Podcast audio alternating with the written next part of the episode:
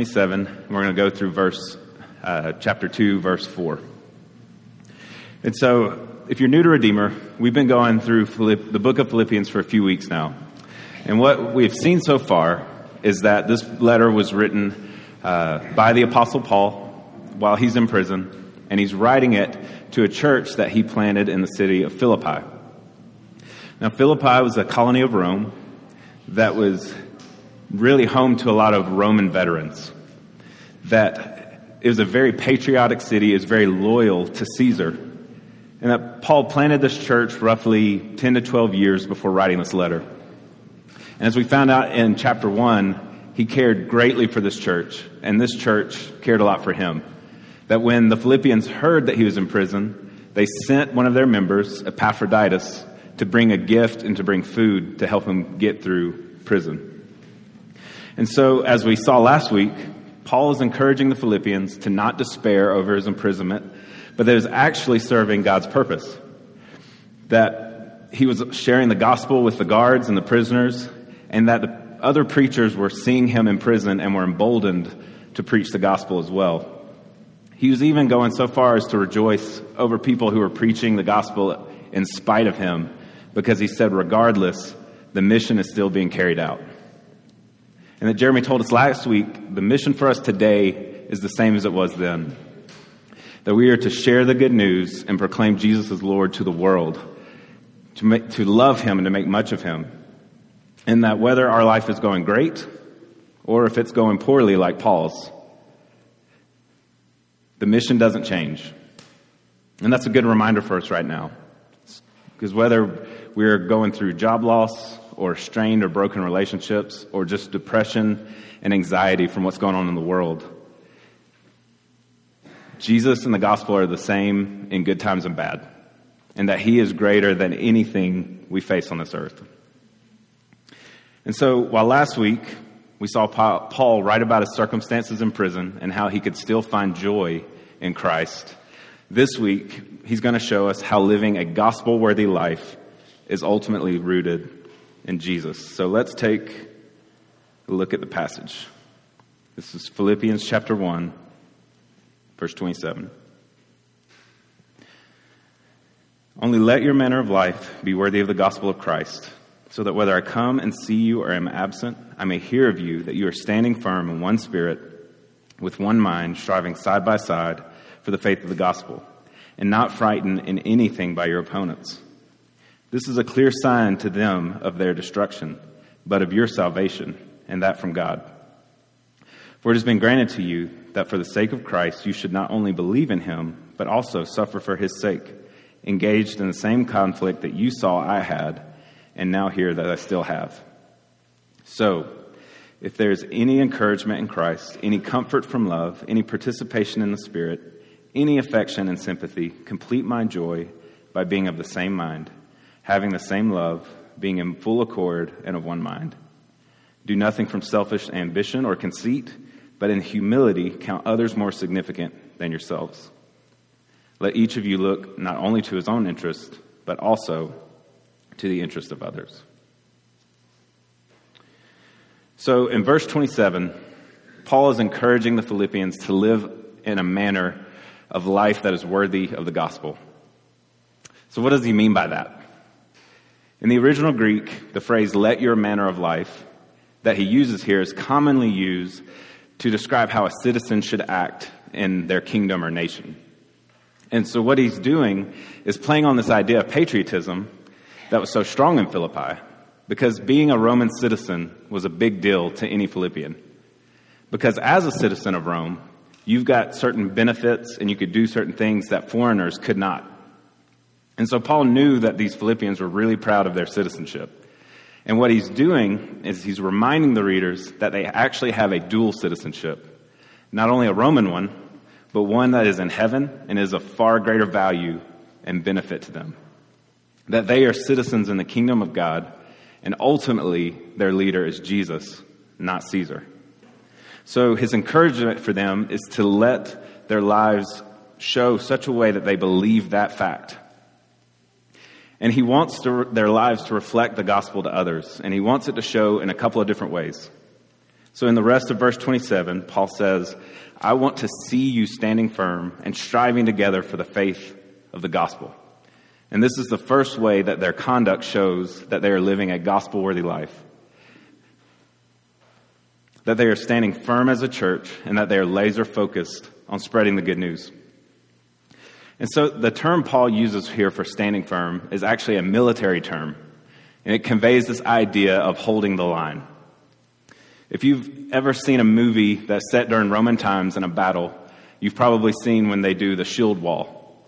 And so the front row of soldiers, they will put the first shields down, protects their body and their feet. And then there's a back row of soldiers that will put it over their heads. And so when enemies shoot their arrows, they're protected. And it's a fantastic defense against their enemies. And so remember, Philippi is largely a group of ex Roman soldiers. So they would have understood and appreciated this fact of standing firm. Because in a shield wall, if there's any weakness, any lack of uniformity, then the enemy can break in and start wreaking havoc on the other soldiers. And so the soldiers that made up this shield wall would have no other focus than to stand firm to maintain the line and slowly gain ground. Which, if you think about it, is really a good description of what we're called to do as Christians. That our mission is to go and make disciples, baptizing and teaching people to follow Jesus, and that we as the church are on the front lines, like soldiers, and our aim is to gain ground in this world for the kingdom of God.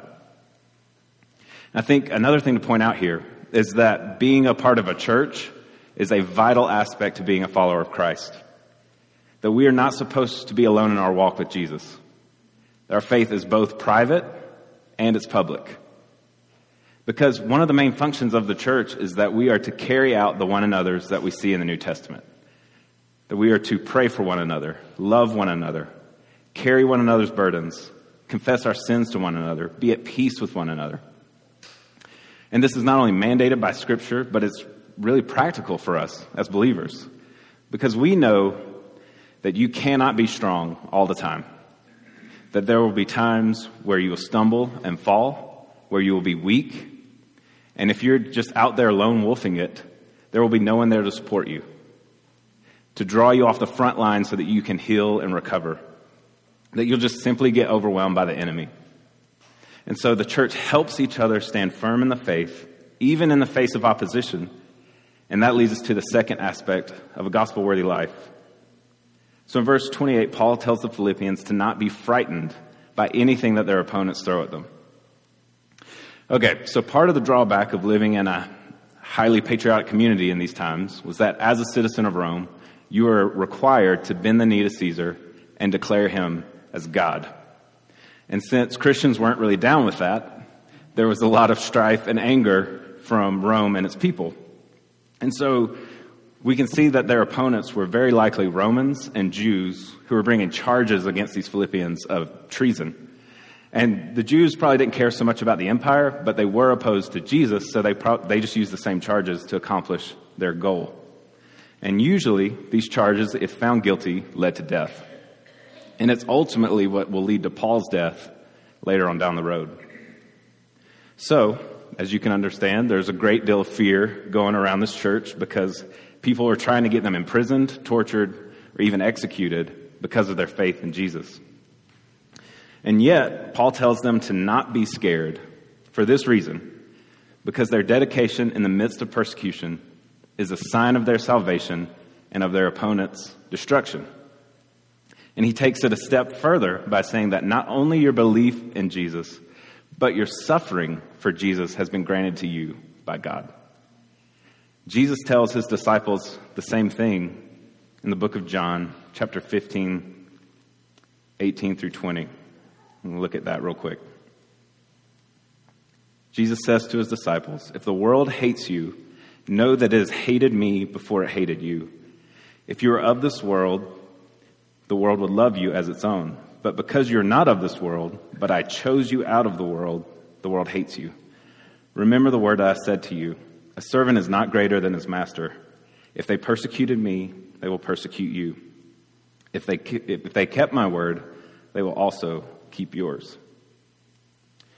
And so, what Paul and Jesus is getting here is that we as believers can take encouragement from the fact that when we suffer for Jesus, that it is a sign that we are saved by him.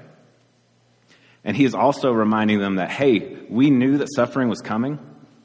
And so know that this is a part of God's plan and don't let it take you by surprise. And so, when the church is unafraid in the face of persecution, we are conducting ourselves in a manner worthy of the gospel because we are showing the world that we truly believe what we're preaching. And while the desired goal is for the church to live out a gospel worthy life, we're going to see in the next few verses that there is something that can jeopardize that goal if we're not careful.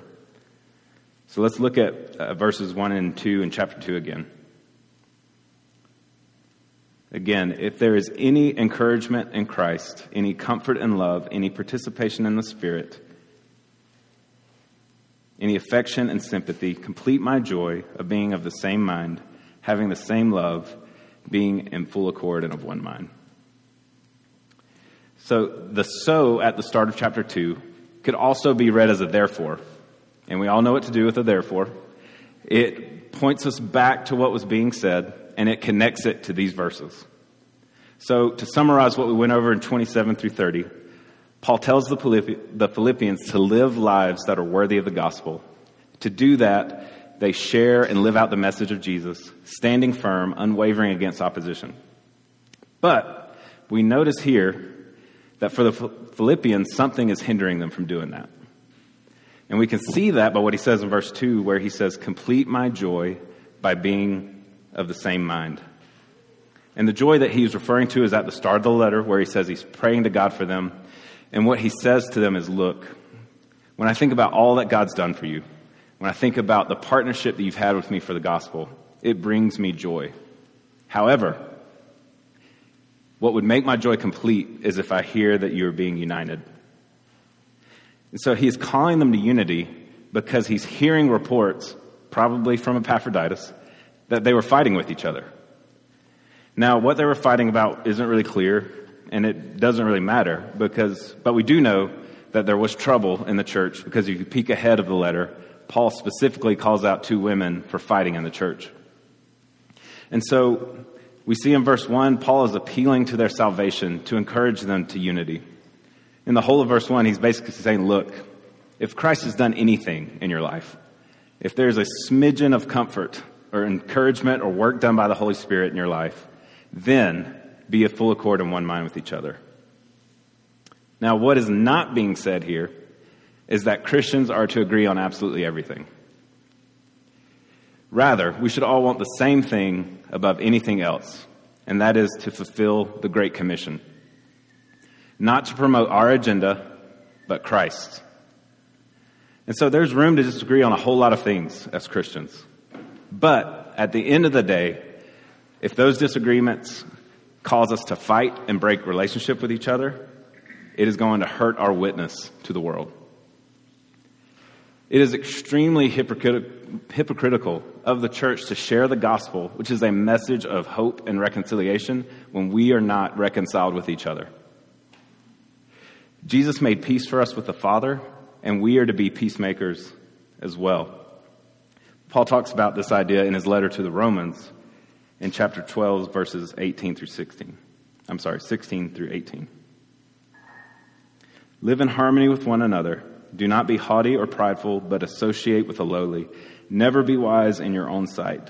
Repay no one evil for evil, but give thought to do what is honorable in the sight of all.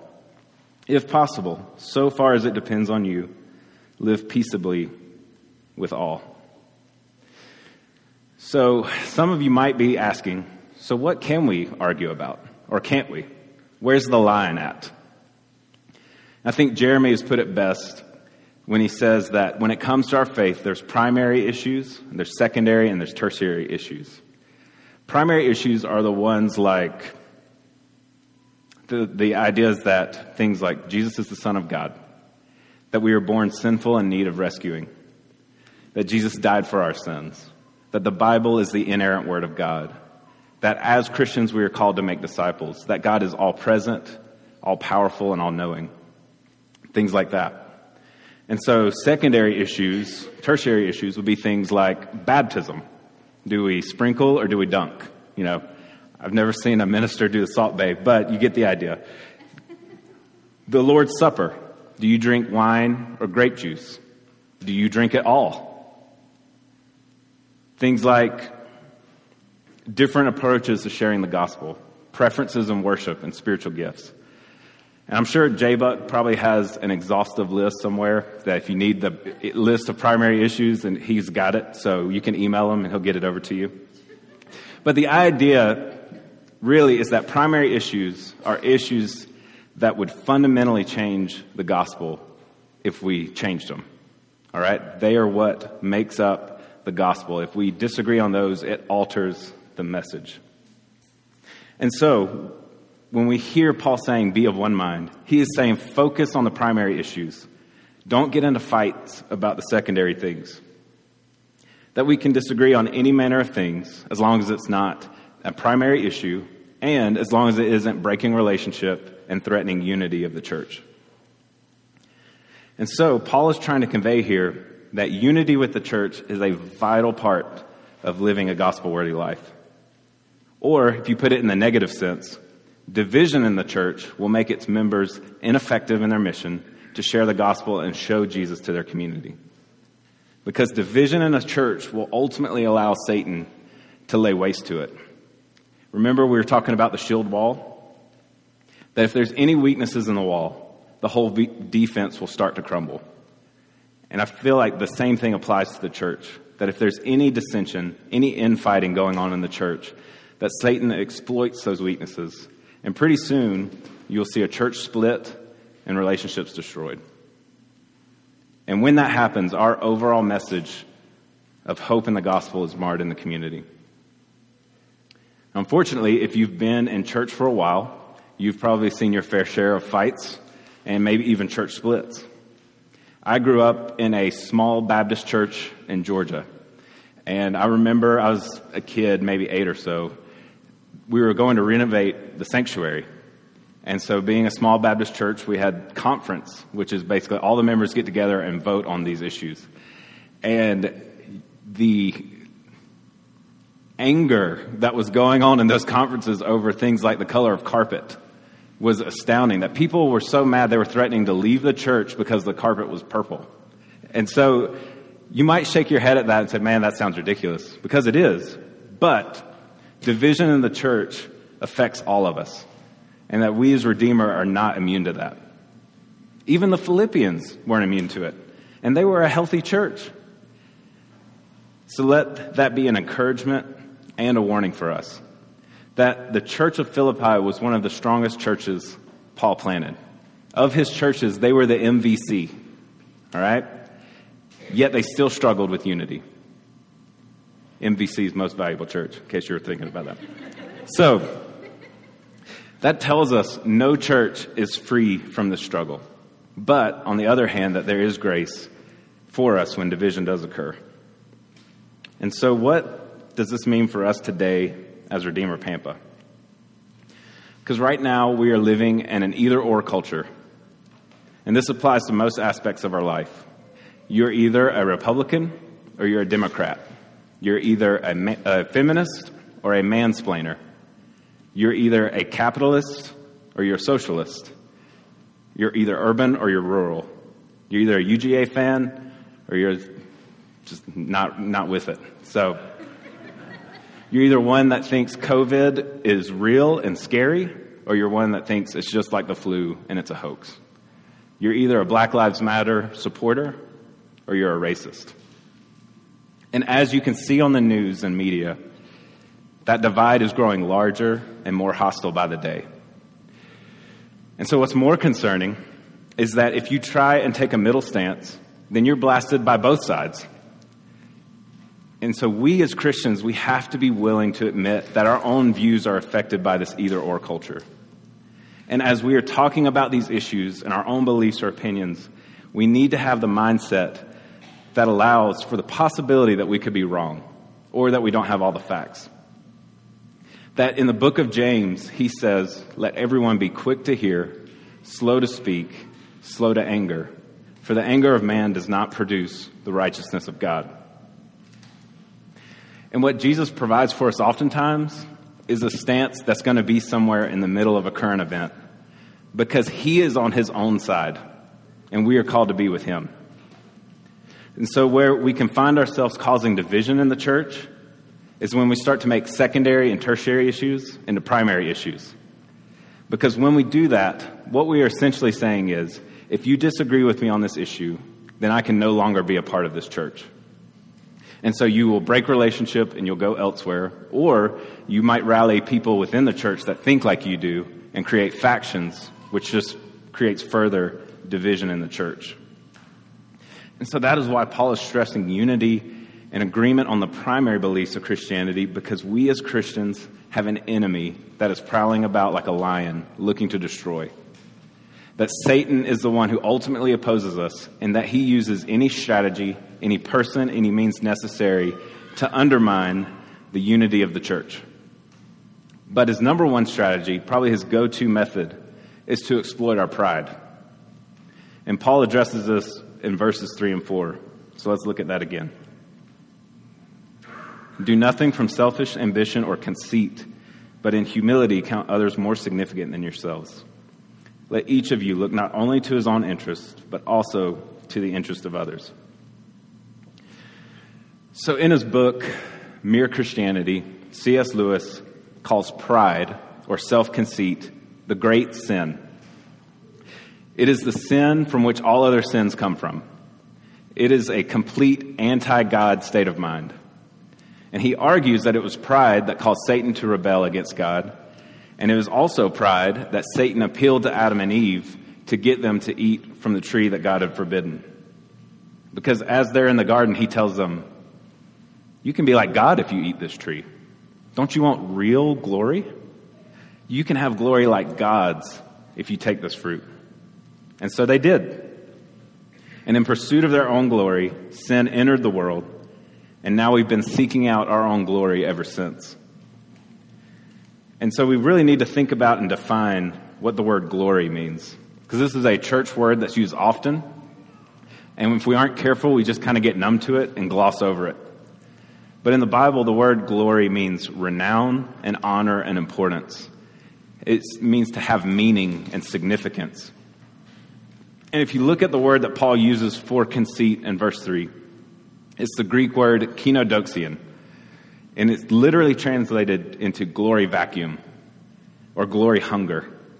And so when we talk about pride as being a sin, we're meaning this desire to be glorified. That we are hungry for our own glory. That we want to be significant. We want to be important and to matter. So why do you think social media is so popular? It's because they are self promoting platforms. If you want to get praise for a pretty picture, post it on Instagram. If you want to be seen as clever or funny, tweet. If you want to let it out on Gray County, go to Facebook. But social media is where we often try to feed our glory hunger pains. And it's not just that we want glory, but Paul is also saying that we use selfish ambition as a means to get that glory that we place ourselves above everyone else in order to achieve it. And if you really want to know what your ambition is, just fill in the blank. I want to be blank. So, what is it for you? I want to be respected. I want to be rich. I want to be right. I want to be loved. I want to be a parent. Maybe I want to be free from parenting. I'm kidding. Clara, happy birthday. Whatever it is that you answered, though, that is the tool that you are currently using to try and attain significance and meaning. And that your pride is driving that selfish ambition. But the Bible tells us the issue is that whatever means you try to obtain your own glory with is going to fail. And that's why you see a lot of unhappy wealthy people. They have everything that money can buy, and they are still not satisfied. They are still wanting more. That's because pride can't be satisfied. And pride is such an insidious sin because it manifests itself in so many different ways. So, one way pride can look in a person is that you have the person who doesn't care what anybody thinks because I'm right and everybody else is wrong. and so you can go eat beans. But then on the other spectrum, you've got the person who cares too much about what people think because they think everything is about them. Two totally different outcomes, but the root is the same. And even after you're saved by Christ and you follow Him, pride is still there. It just doesn't go away once you're saved. And so, back to Philippians, Paul is warning them to fight against pride because it is the very thing that is keeping them from being united as a church. And that should make sense because if you have a church body full of people who are looking out for their own interests, there's not going to be a unified church. So, what is the remedy for pride?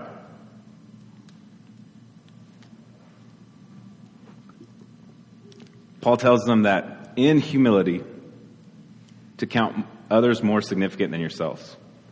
Humility is the antithesis to pride. And I like that he added in humility on that sentence because it actually keeps us from being falsely humble. Because anybody can say, yeah, those people are better than me.